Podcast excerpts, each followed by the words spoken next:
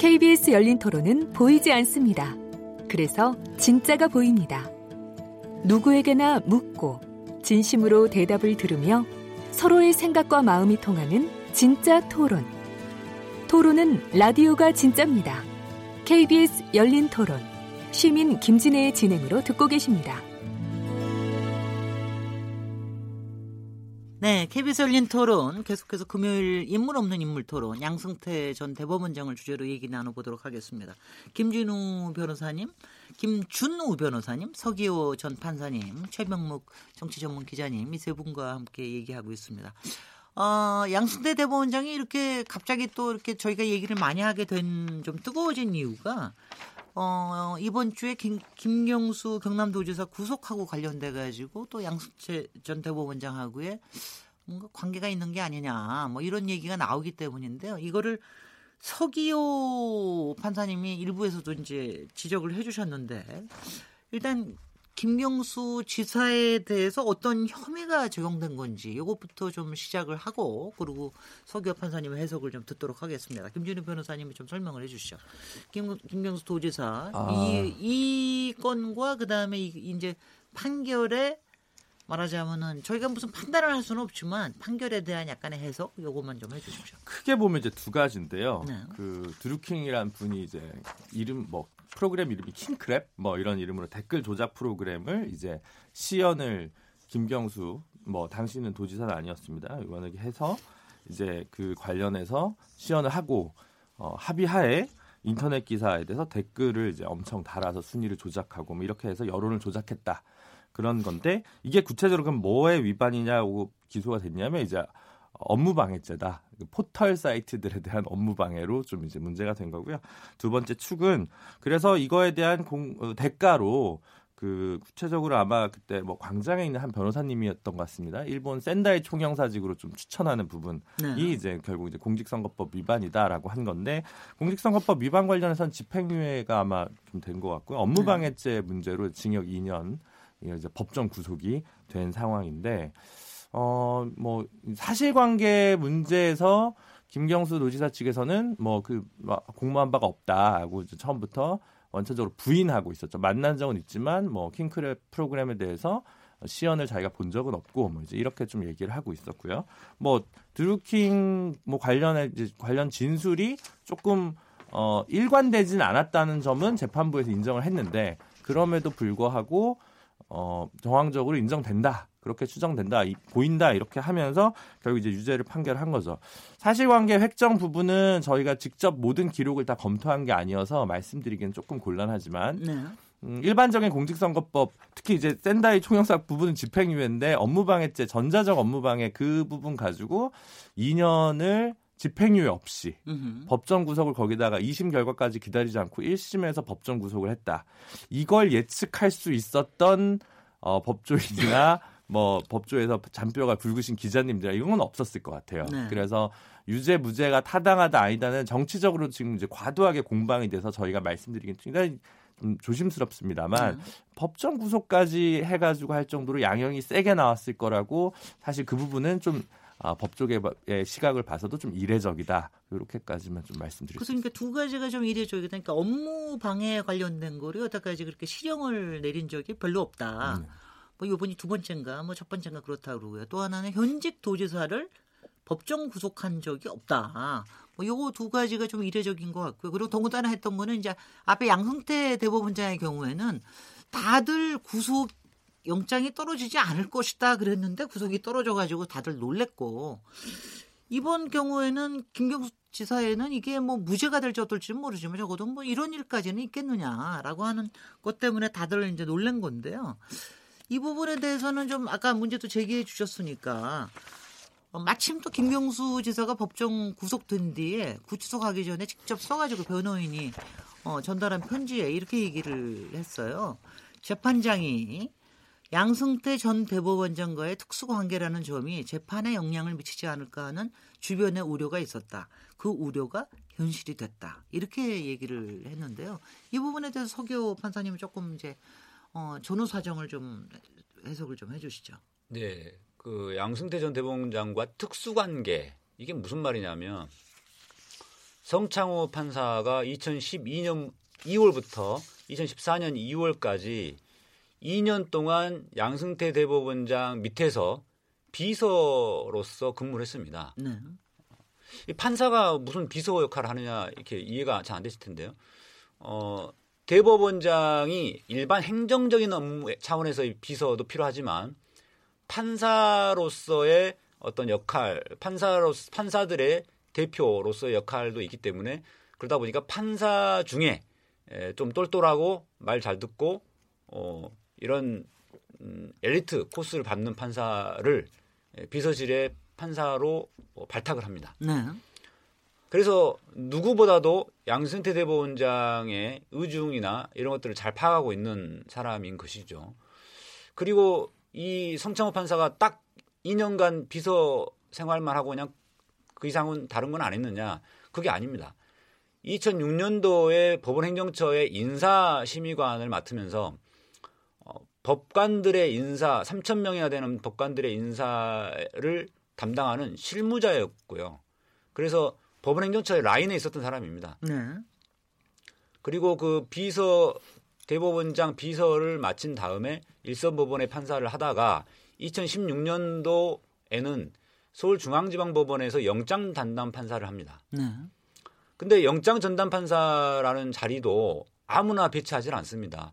엘리트 중에 엘리트 코스를 밟은 그런 판사를 중에서도 또 말 잘 듣는 예, 판사를 배치하죠. 왜냐하면 대법원장이나 어, 서울중앙지방법원장 입장에서는 굵직굵직한 어떤 사건들이 서울중앙지방법원의 영장 사건으로 많이 오는데 거기에서 대법원장과 서울중앙지방법원장의 뜻과 배치되는 그런 결, 판결, 음흠. 영장 재판을 자꾸 결과가 나오면 자기들이 곤란해지니까 어, 정말 자기들의 말 잘 듣, 말, 말을 잘 듣는 표현보다는 알아서 대법원장의 심기를 헤아려서 대법원장의 뜻에 일치되는 재판 결과를 내는 낼 줄 아는 그런 판사를 배치한다는 거죠. 네네. 네. 어. 그만큼 성창호 판사는 양승태 대법원장이 신복이었다고 할 수 있는 겁니다. 어, 그렇기 때문에 특수관계에 있다 라는 것이고요. 네. 그러면 양승태와 특수관계 있는 게 김경수 재판과 무슨 관계가 있냐? 예. 자 사법농단 수사는 예, 윤석열 서울지검장에 의해서 작년 6월 달에 시작이 됐습니다. 그런데 어, 그 양승태 대법원장과 임종원 차장 등 사법농단에 직접 관여돼 있는 판사들이 보기에는 이 사법농단 수사가 문재인 대통령에 의해서 지시를 받아서 내려온 하명 수사다라는 의심을 가지게 된 겁니다. 네. 왜냐하면 박근혜 국정농단과 양승태 사법농단은 닮아 있고 실제로도 두 사람이 독대를 했을 정도고 재판 거래도 했고 어, 그리고 그렇기 때문에 어, 문재인 대통령 측의 입장에서 볼 때는 이 박근혜 국정농단과 더불어서 사법농단을 통한 판사 사회에 물갈이를 하려는 시도다. 음. 그래서 문재인 대통령이 김명수 대법원장을 임명하고 그 다음에 윤석열을 서울지검장으로 앉히고 어, 이렇게 하면서 사법농단 수사를 진행하게 하고 그런 것들이 법원 내에 세력 교체를 위한 것이다. 네네. 이렇게 생각을 했던 것인데 김 김 저 이 김경수 지사는 문재인 대통령의 신복의 역할을 음. 하는 사람이 아니지 않습니까? 그래서 대선 때 그리고 핵심적인 역할도 했었고요. 그렇기 때문에 결국은 김경수 지사는 문재인 대통령과 이코르 관계가 있는 것이고 네. 성창호 판사가 볼 때는 네. 어, 그렇기 때문에 이게 사법농단 수사의 에, 배후 조종자다 뭐 이런 음. 인식이 있는 거죠. 예, 그렇게 되는군요. 여기까지 하시고 이제 조금 있다가 또 그 다음으로 넘어가시죠. 저 최범욱 기자님 어떻게 보고 글쎄, 계십니까? 근데 지금 말씀하신 게 좀 저는 지나친 추측이 아닌가 이런 생각이 들어요. 어, 우선 성창호 판사가 법원행정처의 인사관리심의관이 된 게 2007년 2월이더라고요 보니까 그로부터 네. 2년간 인사관리심의관을 했고 그 다음에 2009년부터 10년 아, 10년까지 1년간 인사심의관을 했고 뭐 이랬는데 이때는 또 양성태 전 대법원장 시절이 아니에요. 네. 어. 그리고 사실은 그 잘 아시겠지만 법관 내 엘리트 코스라고 하면 법원 행정처를 가거나 그 뭐 대법원장 비서실 판사를 하거나 어, 비서실 판사는 뭐 수원지법 영장 아, 수원지법 부장 판사 하고 이렇게 겸임으로 하더라고요. 네. 어, 그렇게 돼서 되거나 뭐 이런 건 엘리트 코스의 일환인데 그렇다고 그래서 비서실 판사를 했다고 그래서 그 사람의 신복이다 이렇게 얘기하는 그것도 음. 저는 그 직접 연결 관계가 과연 있는가 하는 데 대해서 의문을 제기하고 네. 그다음에 설령 그렇다 쳐도 그것이 이번 재판의 결과하고 또 직접적으로 연관이 돼 있느냐 이렇게 네네. 지금 그 우리가 단정적으로 얘기하는 거는 좀 무리 아닌가? 저는 그런 생각이 들어서 네. 어, 좀 이의를 제기하고 싶습니다. 예, 김준호 변호사님 이건 또 법조계에서는 이런 얘기는 굉장히 조심스럽죠. 솔직히 네. 법조계 내부에서는 그 그러니까 판결에 조심스럽게 얘기하십시오. 그러니까 아까 전 뭐 초두에 좀 말씀드렸는데 그 네. 이상은 좀 어려운 것 같아요. 그러니까 농담을 할 수 있다면 이거죠. 아, 이 정도로 인연이면 양승태 법원장님은 몇 년 법정 구속될까? 뭐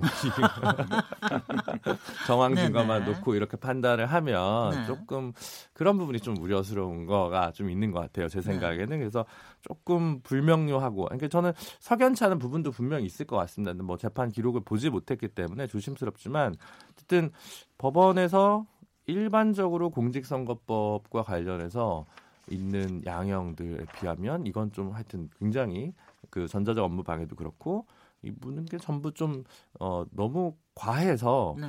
요 그걸 충분히 알았을 것 같거든요. 네. 그 담당하시는 판사께서 그래서 조금 어, 조금 음, 편향된 판결이란 비판을 자처하신 부분이 있지 않을까. 예를 네. 들어 뭐 그 도지사 직이 이제 뭐 그 유지는 어려운 뭐 예를 들어 벌금 100만 원 이상 형이 나오더라도 법정 구속까지 해가지고 도전 공백까지 우려하는 것까지 가는 건 분명히 논란이 될 거라는 걸 본인이 알았을 텐데 네.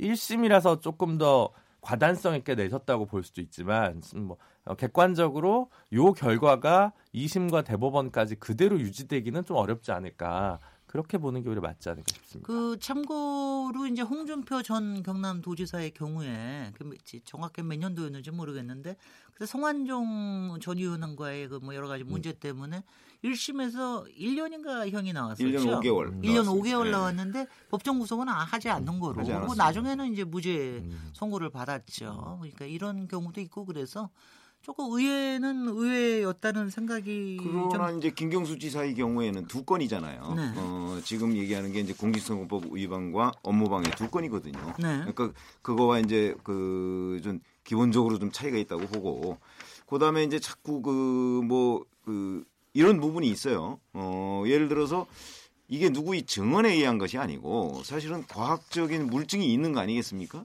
어, 2016년 11월 9일 이게 바로 김경수 당시 국회의원이 사실 이 드루킹의 파주 그 사무실에 찾아간 시점이거든요. 그럼 거기에서 로그인 기록이 있어요. 그게 그날 밤 8시 7분에 로그인한 기록이 있어요. 그 저 동남아 국가인 라오스 국가 번호로 그 네이버 아이디에 세 개가 접속을 한 기록이 있어요. 이런 거는 뭐 움직일 수 없는 증거라고 보거든요. 근데 그 시점에 김경수 의원이 그 산채에 있었다고요. 네. 근데 그 부분에 대해서도 그건 이제 정황 증거일 뿐이지 그게 그게 직접적인 증거가 되기는 어렵지 않으냐. 아니 그뭐 산채에 있었고 거기에 네. 이제 진술로 그날 킹크랩 시연회가 있었다는 거거든요. 네, 네. 어. 그런데 어떻게 안 볼 수 있느냐 그걸. 예. 이런 증거에 대해서 김경수 지사가 얘기를 해야 되는 거예요. 네. 어. 그런데 아, 김경수 지사는 안 봤다고 그랬거든요. 네. 그 그것만 있는 게 아니에요. 그리고 그동안에 텔레그램을 통해서 그 우리 비밀 메신저 이제 저 대화방이라고 하는 텔레그램을 통해서 계속해서 드루킹이 얘기를 해요. 뭐 킹크랩 완성도가 98%입니다. 어? 뭐 이런 얘기도 하고 그래요. 뭐 여러 가지 얘기했죠. 뭐 포털 세 개를 우리가 장악을 했습니다. 뭐 이런 식으로 얘기를 물론 과장은 좀 있을 수 있어요. 그러나 어찌 됐든 간에 그런 기록이 남아 있어요. 그런데 거기에 대해서 킹크랩이 뭐냐고 김경수 지사가 반문을 하지 않아요. 으흠. 그거는 킹크랩을 알고 있었다는 얘기잖아요. 네. 킹크랩이 뭔지 알고 있었다는 얘기거든요. 그런데 그거에 대해서 전혀 지금 부인을 하고 있어요. 알겠습니다. 아마 이런 부분이 좀 가만히 되지 않았을까. 네. 저는 그렇게, 그렇게 생각합니다. 지금 이제 그 부분에 대한 증거라고 하는 것도 다 이제 킹크랩 그분이 김동원이든 강동 김동원 네. 김동원, 네. 이, 이, 사람이 캡처해 놓은 것만 지금 남아 있는 상태인데요. 이 부분에 대해서 거죠. 이 부분에 대해서는 이제 조금 뭐 해석의 여지가 여러 가지가 있을 테니까 여러 가지 정황 증거와 직접 증거에 관련된 거는 굉장히 의견이 다른 것 같아요. 서기호 판사님의 경우에는 이런 이럴 때는 어떻, 어떻습니까? 이런 증거에 대해서. 네. 지금 일단 그 자리에 갔는지 여부, 그러니까 지금 이제 재판부는 김경수 지사가 거짓말이다라는 걸 단정적으로 하면서 이제 드루킹의 말이 사실이다 이렇게 본 거잖아요. 그런데 드루킹의 진술은 굉장히 왔다 갔다 했었습니다. 일관되지가 않습니다. 그에 비해서 김경수 지사는 오히려 일관되게 진술하고 있습니다. 그렇기 때문에 어, 법정에서 이렇게 형사재판에서 이렇게 서로가 진술이 다를 때는 어느 쪽 진술이 더 믿을 만하냐라는 판단함에 있어서 어느 쪽 진술이 더 일관되냐 이걸 굉장히 중요하게 봅니다 판사들은 그런데 이 사건 판결에서는 기존의 판사들이 그 일반적으로 어, 신빙성을 진술의 신빙성을 판단하는 기준을 다르게 해버린 거예요. 네. 일관성이 없는 드루킹 진술을 믿어버리고 오히려 일관성 있는 김경수 지사의 말은 또 믿지 않습니다. 그게 하나 문제고요. 그다음에 두 번째로 공모라고 하는 것을 인정하려면 단순히 두루킹이 하는 것을 알고 있었다라는 정도만 갖고는 부족하고 그 두루킹의 행위를 이용해서 기능적으로 행위 지배를 해서 두루킹이 하는 그 어, 결과를 본인도 어, 적극적으로 어, 원하면서 어, 만들어냈느냐. 네. 아, 그러니까 흔히 말, 더 쉽게 말하면 그냥 지시 또는 가담했냐. 여, 여기까지 있어야 되거든요. 아는 정도를 넘어서서 지시 또는 가담까지 했냐. 이 부분까지 나와야 되는데 지금 나와 있는 증거들로 보면은 그거는 좀 부족한 것 같습니다. 네. 예를 들어서 포, 아, 텔레그램으로 뭐, 텔레그램으로 보냈다는 메시지 중에 우리가 포털 세계를 장악했습니다. 이런 표현을 했다고 했지 않습니까? 네. 그런 표현들은 말씀하신 대로 과장된 표현입니다. 네. 그러면은 꼭 이, 이런 표현만 놓고 보더라도 어 드루킹 쪽에서 김경수 지사에게 끊임없이 구애를 하는 거죠. 우리가 이렇게 포켓을 장악했으니 우리를 활용해라. 이렇게 제안하는 그런 모양새지 적극적으로 김경수 지사가 그래 당신들 제대로 하고 있는 것 같으니까 당신들과 함께 손잡고 이번 선거판에서 우리가 확실하게 뭘 이겨보자. 이렇게 댓글 조작해서 여론을 형성해 보자 이렇게까지 나갔다고 하기는 어렵다라는 것입니다. 네. 그 다음에 범행 동기가 과연 있었느냐 이게 제일 중요한데요. 우리가 어떤 죄가 있냐 없냐를 판단함에 있어서 이 사람이 죄를 저질렀는지 안 저질렀는지 판단하면서 범행 동기가 과연 뭐냐 이게 중요한데 만약에 이게 유죄가 되려면은 김경수 지사가 이 두루킹을 활용해 가지고 여론 조작을 해서 어, 여론 형성에 유리한 고지를 차지해서 대통령 선거에서 예, 어떤 유리한 결과를 끌어내려는 의도가 있어야 되는 거거든요. 네. 그런데 2016년 9월 12월이면은 박근혜 탄핵 가능성이 높아지던 시점이고 2017년부터 이미 박근혜 탄핵으로 인한 어, 대통령 선거가 시작되면서 실 문재인 후보가 단연 앞서 나갔었습니다. 그 당시에. 다른 후보들은 하고는 거의 20% 차이가 났었거든요. 네. 그러면 김경수 지사 입장에서 볼때 굳이 댓글 조작까지 해가면서까지 이 선거판에서 문재인 후보의 당선을 위해서 뭔가 해야겠다 이런 생각을 할 이유가 없는 거거든요. 여기서 이거 가지고 싸우면은요. 아니 싸우는 게 아니고요. 저희가 아니 뭐냐면 하여튼 논쟁을 하면은 여러 가지를 테니까 제가 한 가지 이 얘기는 좀 여쭤보고 싶습니다. 판결문을 저도 다 보질 못했기 때문에 근데 판결 요지에 보면은요 선고문에 이런 얘기가 있어요.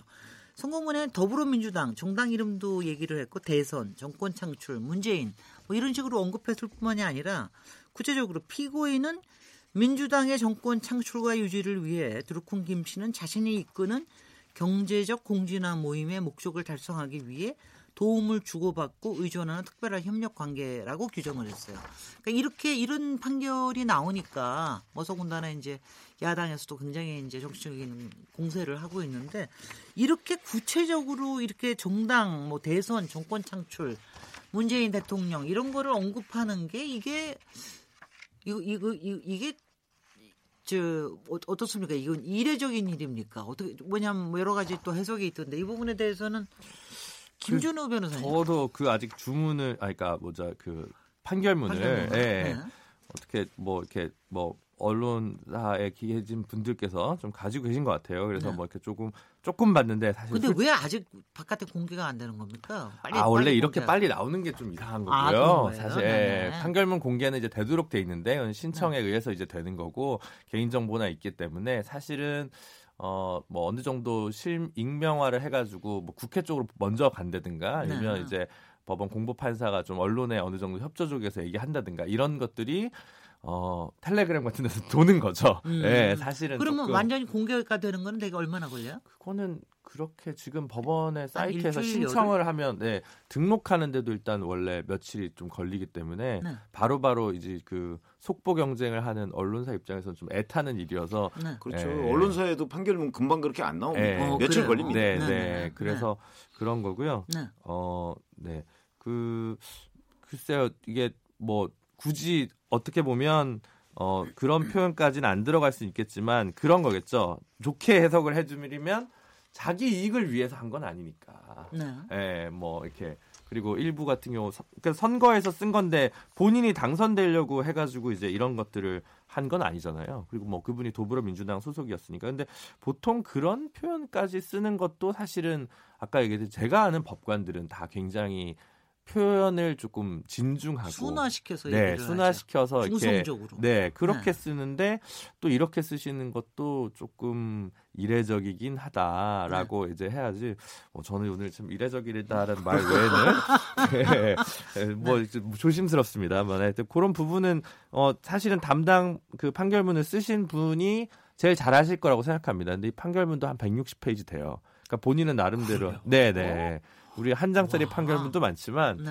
이 정도 쓰면 물론 이제 기록을 기본적으로 몇백 페이지 이상이 되니까 이거를 이제 축약하고 축약하니까 필요한 거지 뭐 법리적인 것들이 크지 않겠지만 그래서 고생을 많이 하셨겠죠. 이 정도 쓸 때는 뭐 그리고 본인이 생각할 땐 유죄라고 생각을 하면 더더 더 힘들게 잘 써야 될 거 아닙니까? 그래서 그렇긴 한데 역시 그 김진애 박사님께서 말씀해 주셨지 이런 표현들까지 직접적으로 이렇게 대놓고 쓰는 거는 저는 뭐 적절한 그 좀 판결문이 이제 예전에 공개되지 않았을 때면 모르겠는데 판결문이 광장 앞으로 나왔을 때는 어 조금 더 정치하게 네. 누가 봐도 이런 논란이 없도록 그러니까 이런 거 가지고 지금 공중파 라디오에서 이렇게 얘기해야 된다는 자체가 사실 좀 아직 우리 사법 혁신이 돼야 되는 거 아니냐 판결문의 질이 좀 올라가야 되는 거 아니냐 저는 이렇게 좀 봅니다. 어떻게 보세요? 저는 뭐 전혀 그렇게 생각하지 않는데 음. 판결문에 그런 용어들 그런 단어들이 등장하게 된 것은 바로 드루킹과 김경수 지사가 서로 텔레그램이나 이런 걸 통해서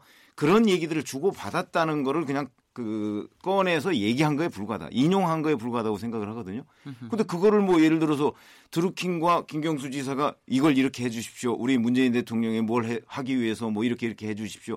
홍보해 주십시오라고 그렇게 얘기를 했는데 그걸 가지고서 그럼 판사가 순화시킨다고 그래서 다른 말로 바꾸어서 판결문에 표현한다? 저는 그게 오히려 부자연스럽다고 생각을 합니다. 그러니까 두 사람 간에 그런 내용들이 오갔기 때문에 저도 뭐 다 본 건 아니지만 적어도 지금 나오는 걸 보면 두 사람 간에 그런 대화들이 그 텔레그램을 통해서 오갔기 때문에 그걸 단순하게 인용하고 축약해서 저런 표현들을 단어들을 쓴 것이 아닌가 저는 음. 그렇게 짐작을 합니다. 지금 저희가 이렇게 얘기하는 과정 중에도요. 이 서기호 판사님하고 김준우 변호사님은 저쪽에서 혹시 판결문 올라오지 않나 검색하시고 아이고 워낙 뭐 계속 보시고 아니 워낙 160페이지를 그 분량이 많으니까 어떡하실라고 그거 보고 계시는데요. 그뭐 하여튼 이 부분에 대해서는 성격 판사님 네, 네. 좀 설명을 좀 드리면 네. 어 판사 담당 판사가 그 부분을 쓴 이유는 어 결국 이 드루킹의 논, 그 주장이 그런 거였거든요. 드루킹의 주장이 자기들이 왜 댓글 조작하는 걸 김경수 지사한테 자꾸 시연에 와서 보라고 그러고 이렇게 했냐면 대통령 선거라는 그 공간 하에서 자기들이 댓글 조작을 해서 여론 여론을 유리하게 이끌어갈 수 있는 능력이 있다라는 걸 과시한 거거든요. 네.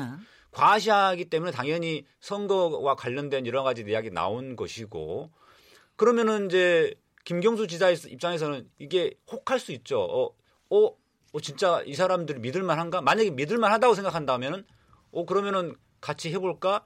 이렇게 생각될 수가 있는 것이기 때문에 그것을 노리고 드루킹 쪽에서 제안을 하고 김경수 지사에게 계속 예, 했던 겁니다. 그러니까 이 사건은 실체가 김경수 지사가 지시를 하거나 이렇게 해서 드루킹 쪽에서 이런 댓글 조절한 게 아니고요. 거꾸로 드루킹 쪽에서 자기들이 능력이 이렇게 뛰어나다라는 걸 과시하면서 함께 해줄 것을 그러면서 어, 민주당이 적극적으로 예, 붙어서 하고 그렇게 하면은 자기들에 대해서는 어, 여러 가지 그 경공모라고 하는 그 모임에 대해서 어, 여러 가지 그 좋은 자리를 보장해 주는 네. 나중에 이런 이제 보상 관계, 대가 관계를 서로 간에 협조 안에서 한 게 아니라 드루킹 쪽에서 좀 일방적으로 제안한 측면이 있는 거거든요. 네. 그런데 재판부는 이거를 일방적인 어, 드루킹 쪽의 제안을 협조 관계로 봐버린 거죠. 이게 예, 알겠습니다.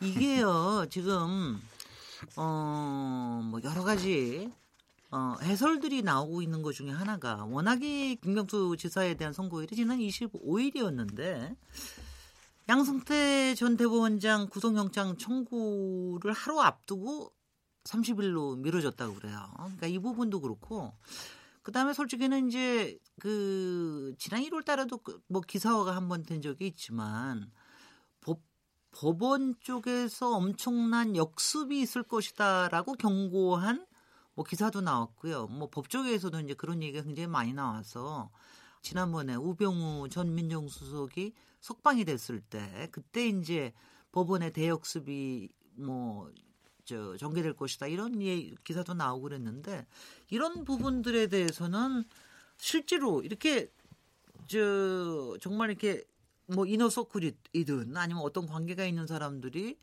이렇게 무슨 역습을 해서 특별한 재판에 이렇게 뭐 그걸 그게 이제 선입견이든 아니면 자기네들 가치 판단이든 이렇게 영향을 이렇게 확실하게 끼칠 수 있다라는 게 이게 아니 가능은 한 거겠죠. 아, 차라리 이게 보이는 라디오면 김... 제가 얼마나 곤혹스러운지 보여드리고 아, 지금 제가 싶은데. 제가 질문을 하기도 죄송스러워요. 그거는 제가 답변. 네, 아니, 아니 서기호 변호사님 너무 클리어하게 얘기를 하시기 때문에 아, 일부러 그렇게 네, 질문하시는군요. 질문하시는 김준호 변호사님께. 아니 저희 제일 궁금한 게 뭐냐면 네. 특별히 변호사가 신청을 하지 않았는데 선고일이 좀 늦춰진다든가 네, 이럴 네. 때는 뭐가 있구나. 에, 아니요 다 그렇게 하지 않습니까? 바쁘시겠지 뭐 이렇게 아, 생각해야죠. 저희는 영원한 의리기 때문에 네. 술 먹고는 예. 뭐 판사들이 뭐 이렇게 얘기하시는 분들도 있을 수 있겠지만 네. 우리나라 판사분들이 사실 보통 일상적으로 굉장히 경무입니다. 네. 경무인데 어, 사, 뭐, 우리 사회는 이제 빨리빨리 문화가 있으니까 빨리 나와야 된다, 이렇게 생각을 하면, 어, 빨리빨리 쓰다 보면 좀 논리가 정치하지 않게 나오게 되거든요. 근데, 뭐, 역으로 얘기하면 그럴 수 있죠. 어, 심플하게 생각하면, 이건 무죄거나 조금 더 낮은 형량이었는데 과한 걸 하려면 논리를 더 개발해야 된다거나 예, 이전과는 좀 이례적인 판결문을 쓰려면 조금 더 시간을 숙고할 수밖에 없거든요. 네. 왜냐하면 그 판결문은 언론이 보고 뭐 저희 같은 어 뭐 법률가 단체에서만 보는 게 아니라 법원 내에서도 회람되니까 그 법관 판사 한 명의 자질과 역량 이 평가가 계속 reference로 남는 거기 때문에 그렇게 생각할 수 있지만 이너서클까지 뭐 이런 식의 좀 그림까지 그려보기 그 그건 저, 저희는 뭐 음모론을 저는 참 잘 모르겠더라고요. 그래서 그런 거 그런데 그 음모론은 일상... 원래 언론계에 많은데. 네. 아니 언론계 분야에서 얘기를 그게요.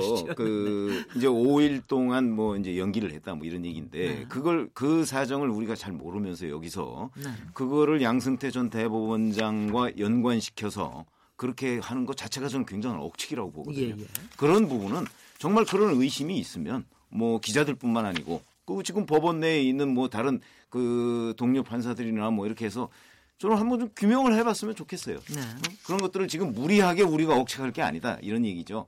음, 그러니까 지금 여기서 자꾸 뭐 그게 이것 때문 아니겠느냐 해서 오히려 음모론을 인용하는 것처럼 하면서 음모론을 만들고 있는 것이 아닌가 저는 그런 생각이 듭니다. 아니 근데 지금 뭐 지난 2, 2 3일 동안 이에 관련된 얘기들이 엄청나게 많이 나오는 걸 제가 지금 질문을 드리는 겁니다. 근데 이제 더불어민주당의 네. 박주민 최고위원이 그 문제를 제기했어요. 네. 어, 그 문제를 제기했는데 저는 뭐 박주민 최고위원이 무슨 근거를 가지고 예, 그 언론에 나와서 얘기한 거 에는 근거가 없었어요. 여하튼간에 음. 이런 게 아니겠느냐 이렇게 얘기를 했는데 네. 뭐 본인이 어디서 취재를 한 것인지 들은 것인지 아니면 단순한 억측인지 그런 부분도 박주민 최고위원이 좀 밝혀줬으면 좋겠습니다. 네, 서기호 판사님, 서기호 전 판사님. 선거 연기 부분은 저도 뭐 이 부분은 뭐라고 말씀드리기 어려운 부분인데요. 이거는 네. 판사만이 알 수 있는 거기 때문에 추측에 의한 이야기밖에 할수 없는 거죠. 네.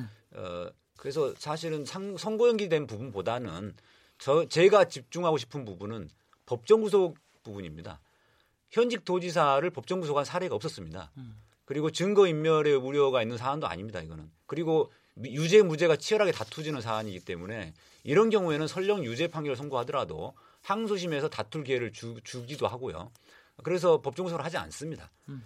더, 에, 그런데도 법정 구속을 했다는 것은 이거는 뭔가 양승태 대법원장과 특수한 게 있어서 그런 거 아니냐라고 의심을 하게 되는 사유가 된 겁니다. 그래서 네. 어, 만약에 법정 구속을 하지 않고 어, 징역 2년만 선고했다고 하면은 이렇게까지 논란이 되지 않았을 거라는 생각이 들고요. 또 한 가지 선거법 위반 사건도 있긴 합니다. 그래서 형량이 두 개로 나눠져 있어요.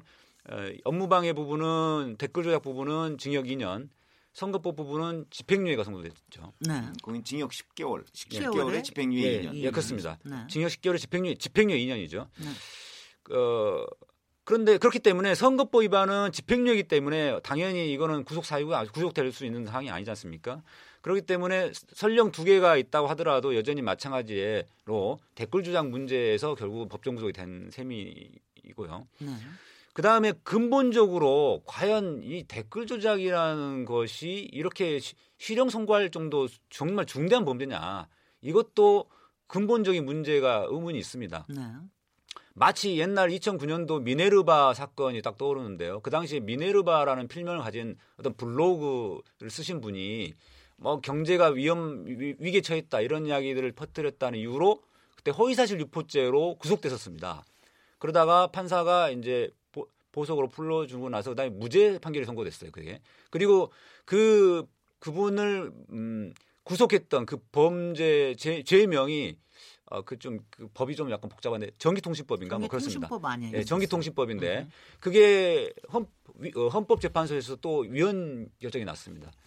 그만큼 무슨 뜻이냐면 어떤 허위 사실을 유포해서 어, 국민의 여론을 호도한다 이런 것들이 굉장히 나쁜 범죄처럼 보이지만 이게 예, 표현의 자유 영역하고 좀 연결되어 있는 부분도 있고요. 네. 또 이 국민들은 옛날만큼 그렇게 옛날보다 훨씬 더 똑똑해져 있습니다. 국민들이 많이 권리식도 높아지고 똑똑해져 있기 때문에 그런 댓글 조작한다고 해서 국민들이 거기에 현혹돼 가지고 완전히 뭐 여론이 확 뒤바뀌고 이렇게 되지는 않는다라는 것이죠. 네, 그렇기 때문에 이런 댓글 조작 사건을 가지고 그렇게 징역형까지 선고할 정도는 아니다. 그리고 그리고 원세훈 전 국정원장의 선거법 위반에서의 댓글 조작하고 다른 점은 그것은 국가 기관이 정보 기관이 선거 운동에 개입했기 때문에 문제가 됐던 것이고 그렇게 심각했던 것이지 네. 댓글 조작 자체가 핵심은 아니었습니다. 알겠습니다. 여기 역시 김경수 구속 어, 지사 구속권이 되니까 굉장히 뜨거운데요. 잠깐 쉬었다가 다시 이야기 이어가도록 하겠습니다. 지금 여러분께서는 KBS 열린 토론 시민 김진애와 함께 하고 계십니다. 라디오 토론이 진짜입니다. 묻는다, 듣는다, 통한다. KBS 열린 토론. 시민 김진애의 진행으로 듣고 계십니다.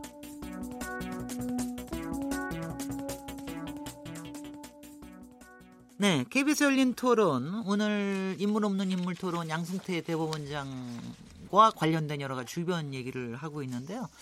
어, 저희가 2부 국제에서 김명수 도지사 구속 사건하고 연결돼서 얘기를 했는데 여기서 이제 사실 주변에서 굉장히 많이 얘기가 나오는 게 있어요. 왜냐하면 그러니까 송창호 판사 자체가 양승태 대법원장 관련한 사법농단 때문에 여러 가지 조사의 대상에 포함되어 있는 사람이다. 이미 조사도 받았다. 그러면 왜 이렇게 문제가 있을 수도 있는 사람을 업무에서 배제하지 않았느냐. 이런 거는 적어도 그러니까 뭐 저기 저 뭐 나갈 수는 없으니까 어디 딴 데 업무를 놔두고 적어도 이에 관련된 판사들은 판결 업무에서는 좀 배제해 놓는 게 공정한 거 아니냐 이런 얘기가 있는데 이 부분에서는 일단은 서기호 판사님이 좀 네, 얘기를 해야 될 것 같습니다. 네. 성창호 판사가 실제로 검찰에 불려 아, 불려갔다기보다는 검찰에 출석해서 출석해서 참고인으로 네. 조사를 받았습니다. 사법농단 관련해서 음. 어떤 내용으로 조사를 받았냐면 2016년도에 서울중앙지방법원의 영장 담당 판사로 있을 때 신광열 형사수석부장 판사가 영장에 기재된 범죄 사실과 관련된 것 중에 판사의 비리와 관련된 부분을 정보를 좀 보내달라, 보고해달라 이렇게 요구를 했고 거기에 응해서 여러 차례 보내줬습니다.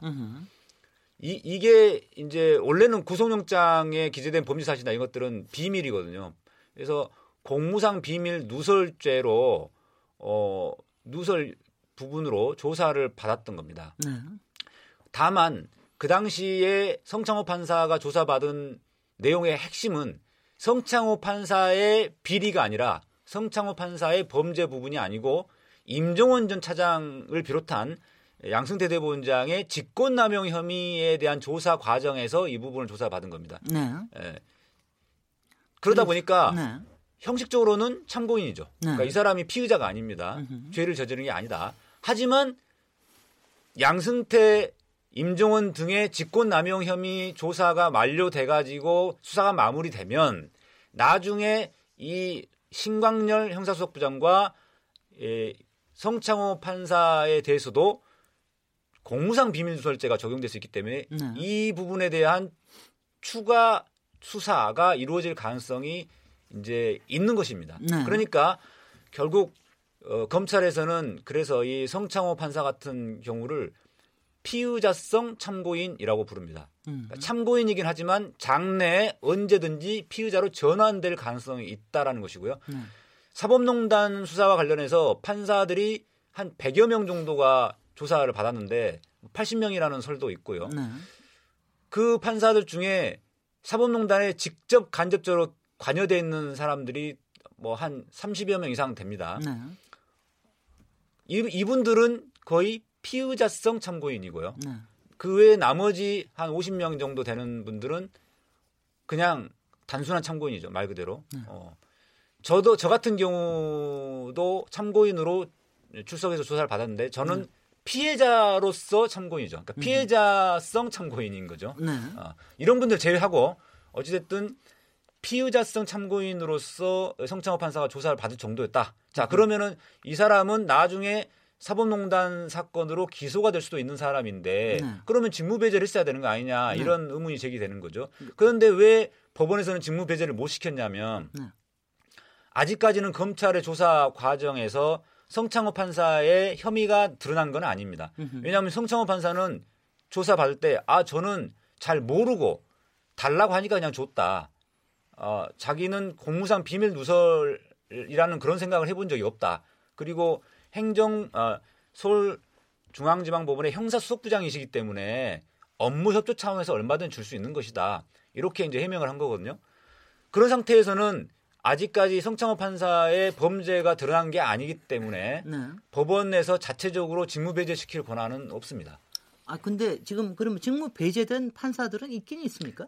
다섯 명의 판사가 직무 배제됐었다가 네. 어, 모두 다 징계 처분을 받았는데요. 네. 그 사람들은 법원 자체 조사 결과 1차, 2차, 3차 조사 결과 그 자체만으로도 이미 다섯 명은 심각하게 사법논란에 관여돼 있다라고 네. 해서 직무 배제됐던 건데요. 네. 정확 구체적으로 말씀드리면 이민걸, 이규진 예, 고등부장 판사 두 명하고 그다음에 정다주, 어, 박상은, 김민수 심의관 그러니까 그냥 단독 판사급이었습니다.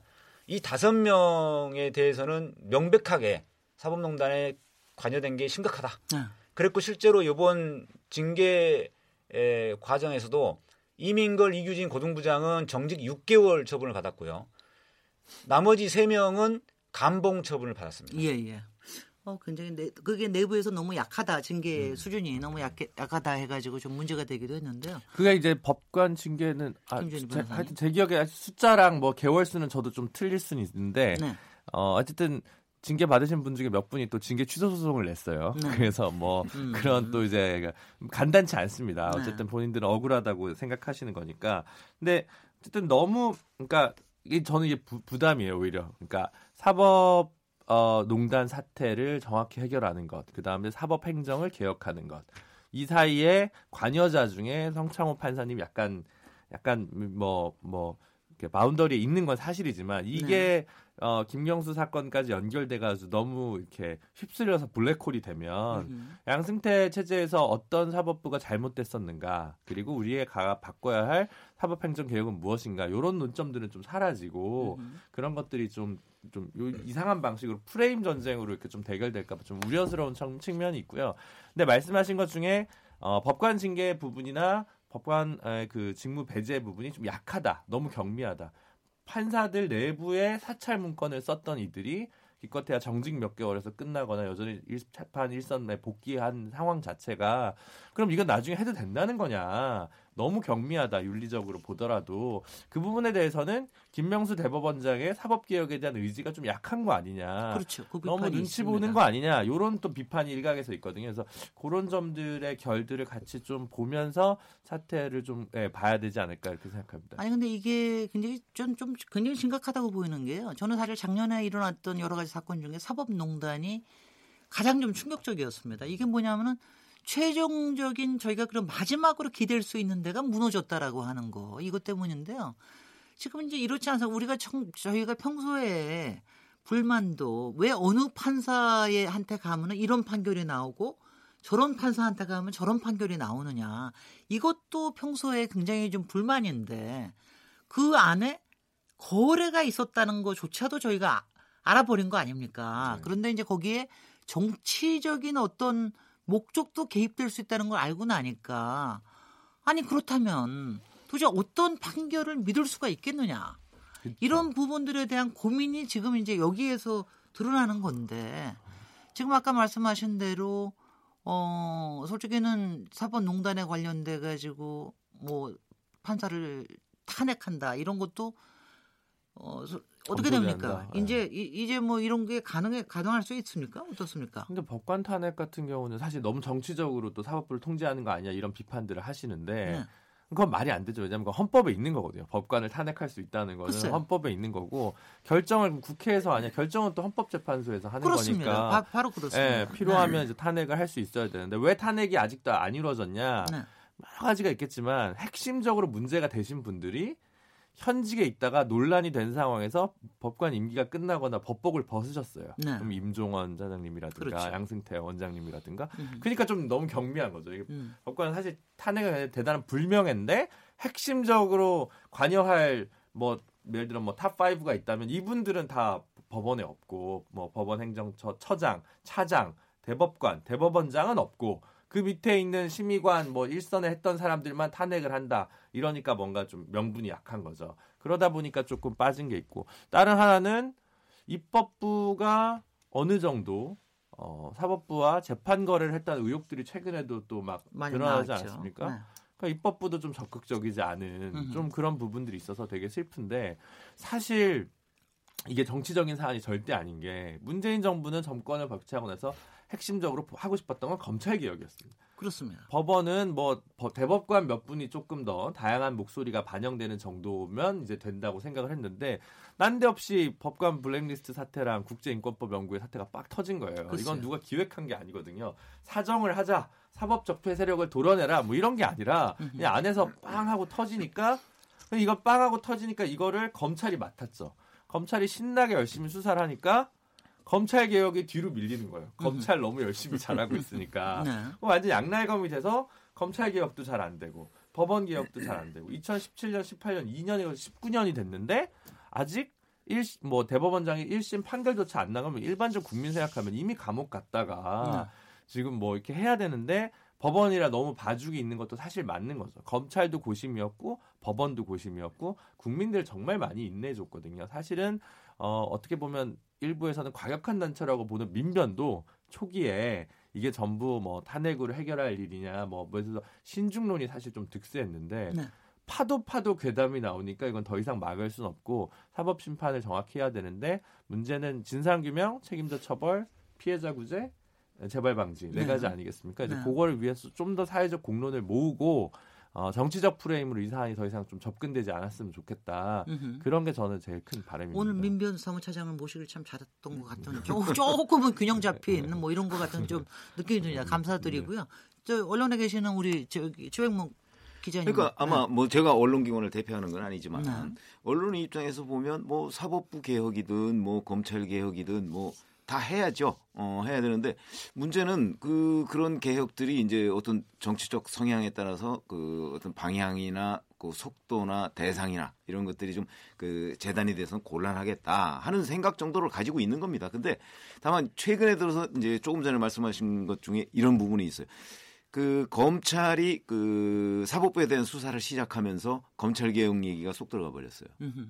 어. 근데 저희 그 이제 기자들 입장에서 본다면 검찰과 그 사법부 개혁 중에 뭐가 더 중요하고 시급하냐 하는 걸 따지고 보면 사실은 사법부보다는 검찰 개혁이 훨씬 더 중요 중요하기도 하고 시급하기도 해요. 근데 이게 쏙 들어가 버렸다는 거예요. 그러면은 전체적으로 국가 전체적으로 보면 결국은 검찰이 그 사법부 수사를 시작하면서 자기네들의 치부에 대한 어떤 국민들의 관심을 돌리는데 성공했나? 뭐 이런 생각도 가지게 돼요. 어 그러니까 누군가 적어도 그 어떤 그 검찰과 사법부 개혁을 다 종합적으로 들여다보는 누군가는 바로 이런 시각도 있다는 거. 그걸 좀 염두에 두고 그 이렇게 좀 가려진 거 뭐 이런 것까지도 한꺼번에 해서 이 다시는 이런 일이 생기지 않도록 하는 게 어떻겠는가. 그런 점에서 그 이제 이 얘기는 결국은 검찰 개혁 얘기예요. 음, 검찰 개혁. 그 판사도 해보시고 또 국회에도 계셔보신 우리 서기호 전 판사님은 도대체 어떻게 이 검찰 개혁, 그 사법 개혁 이거 뭐 어떻게 해야 됩니까? 방향은 사실 거의 다 이제 논, 논의는 되고 있고 잡혀 있다고 생각하고 의지의 문제인데요. 그다음에 음. 타이밍의 문제인 것 같고 예를 들면 검찰 개혁 공수처 이런 거 설치 그 진작부터 이야기 나왔지만 사법농단 수사가 워낙 크게 터지다 보니까 이게 가려져 있단 말이죠. 그렇죠. 어 그러면 타이밍이 좀 늦어질 수밖에 없는 이런 상황인 거고 사법개혁도 사법농단 수사가 이게 이 어, 영장 담당 판사들의 압수수색 영장 대량 기각 사태 때문에 굉장히 늦어지고 하면서 좀이 이, 이 부분도 좀 쉽지 않은 상태가 되어 있는 상황이고 좀 시간이 좀 필요하지 않을까 생각이 듭니다. 네. 어 이제 뭐 거의 마칠 시간이 됐는데요. 그래도 마지막에 아 솔직히는 이제 김명수 지금 현 대법원장 사실 양 그, 그야말로 뭐 양쪽에서 할 뿐만 아니라 사면 초과이실 것 같기도 하지만 솔직히는 이제 여러 가지가 좀 뭐 국민의 입장에서 좀 좀 이제 미진하다는 느낌이 좀 굉장히 많이 듭니다. 좀 결단력 있게 뭐가 좀 보여주는 또 사법 개혁의 방향도 좀 확실하게 보여주는 이런 게 좀 필요할 것도 같은데 평소에 생각하시는 이 사법 개혁에 관련돼서 어떻게 추진이 돼야 될 것이다라고 하는 게 분명히 있으실 것 같은데요. 이 부분에 대해서 좀 마지막 마무리 발언으로 한 1분 정도씩 얘기해 주시기 바랍니다. 네. 우리 오늘은 젊은 김준우 변호사님부터 제일 미덥게 시작을 해보도록 하겠습니다. 김준우 변호사님. 대법원장님, 김진애 박사님 말씀하신 대로 사면 초과시죠. 네. 갑자기 호출된 인물입니다. 네. 사실은 대법관을 하셨던 분들 중에서 한 분이 대법원장이 됐어요. 양승태 대법원장도 마찬가지였고. 근데 할 만한 개혁적인 전 대법관 출신의 개혁적 인물들이 다 고사하셨어요. 다 고사하시다 보니까 근데 법원 행정처 개혁은 해야겠고 왜냐하면 갑자기 사태는 터졌으니까 행정처를 거치지 않고 두루두루 인품과 역량이 있다고 알려진 분을 찾다 보니까 이제 춘천에서 법원장을 하시던 김명수 법원장이 대법원장으로 호출이 된 겁니다.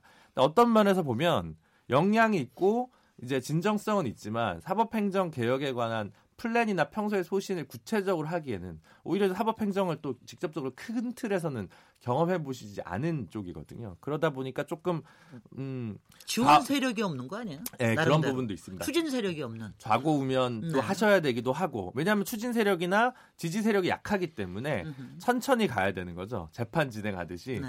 좌고 우면 하시다 보니까 괜찮은 행보를 하실다가 또 이제 후퇴를 하시다가 이렇게 굉장히 더디가고 있어서 국민들 입장에서는 사실 성에 완전히 차진 않지만 네. 내적으로 보면 고군분투 하시다는 걸 느끼긴 하죠. 근데 아쉬운 건 또 아쉬운 대로 쓴소리를 해야 되니까 법원만의 개혁을 법원 스스로 하는 건 좀 한계가 있다. 왜냐면 이 사태가 법원의 한계를 뭐 나타나 드러낸 거니까. 그래서 국민과 함께하는 사법발전위원회를 만들었어요. 작년에. 그리고 추진단을 만들어서 방안을 만들었는데 그 방안에서 미묘하게 사법행정 개혁에 관한 다수 의견과 약간의 소수 의견이 있었습니다. 근데 다수 의견대로 안 가시고 어, 그 개혁안을 약간 좀 주춤하시고 계시거든요. 네. 법원 행정처의 탈판사화라든가 이런 부분들이. 그래서 조금 더 국민을 믿고 그리고 법원 내에서는 법원이 지금 못하고 있기 때문에 생긴 문제이기 때문에 그동안 법원이 가졌던 이유 있는 프라이드지만 조금 내려놓고 국민들 앞에서 국민들 눈높이에서 개혁을 위해 조금 더 박차를 가해 주셨으면 좋겠다 이런 당부를 좀 드리고 싶습니다. 최병묵 기자님은 우리 그 법원 법원 내에 법조계 내에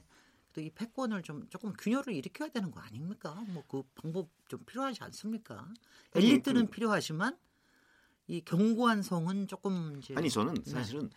그 법관 인사제도 전반에 전반을 좀 바꿔야 되는 거 아니야? 이런 아닌가 이런 생각을 굉장히 많이 해요. 네. 왜 많이 하냐면 저희들이 그 뭐 인생을 좀 이렇게 살아보니까 뭐 오래 살지는 않았지만 살아보니까 아 이 세상이 돌아가는 원리하고는 좀 어긋난 듯한 그런 판결 결과가 굉장히 많아요.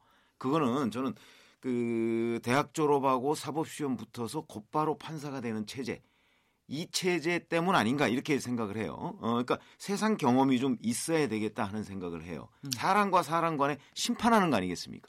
심판하려면 본인도 사회생활을 좀 했어야 되기 때문에 저는 지금과 같은 이런 충원 시스템보다는 좀 그 뭐 시험 합격하고 뭐 이렇게 되고 나서 변호사 활동 같은 걸 해서 사회생활을 조금 한 사람 중에서 판사나 검사를 그 충원하는 시스템이 맞는 것 아닌가 네. 그런 생각을 많이 하게 되거든요.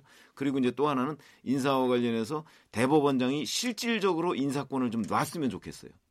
왜냐하면 지금 뭐 사법농단 사태나 뭐 이런 것들이 대부분이 사실은 인사권을 대법원장이 쥐고 있기 때문에 네네. 네. 거기에 잘 이거는 뭐 어느 조직이든지 다 마찬가지지만 이거를 실질적으로 그 좀 뭐 지방법원이나 좀 아주 구체적인 방법까지는 제가 모르겠으나 그런데 해서 대법원장 인사권을 좀 이렇게 폭넓게 네.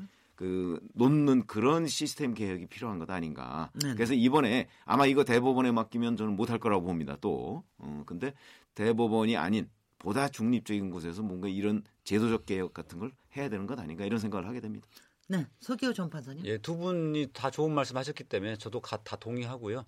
어, 국민과 함께하는 사법 개혁은 좀 장기적으로 장기적인 관점에서 하더라도 그 국민을 믿고 이렇게 해 나가야 된다 이렇게 생각합니다.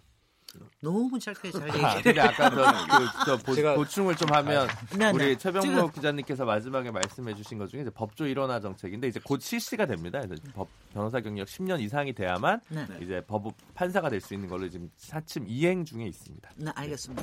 KBS 열린 토론 오늘 금요일 인물 없는 인물 토론에서 양승태 전 대법원장 주제로 얘기 나눠봤는데요.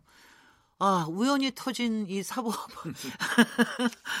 아, 사법농단 사태로 해서 사실 여러 가지가 우리 사회의 뿌리가 흔들리는 게 아닌가 하는 생각인데요. 이럴수록 좀 흔들리지 않게 뿌리를 내려야 될 것 같습니다. 오늘 토론에 참석해 주신 김준우 변호사님, 서기호 전 판사님, 그리고 최병목 정치 전문 기자님 세 분 모두 감사드립니다. 저는 월요일 새해 명절 주간에 7시 15분에 여러분들 찾아뵙겠습니다. 감사합니다. 네, 고맙습니다. 감사합니다. 감사합니다. 네.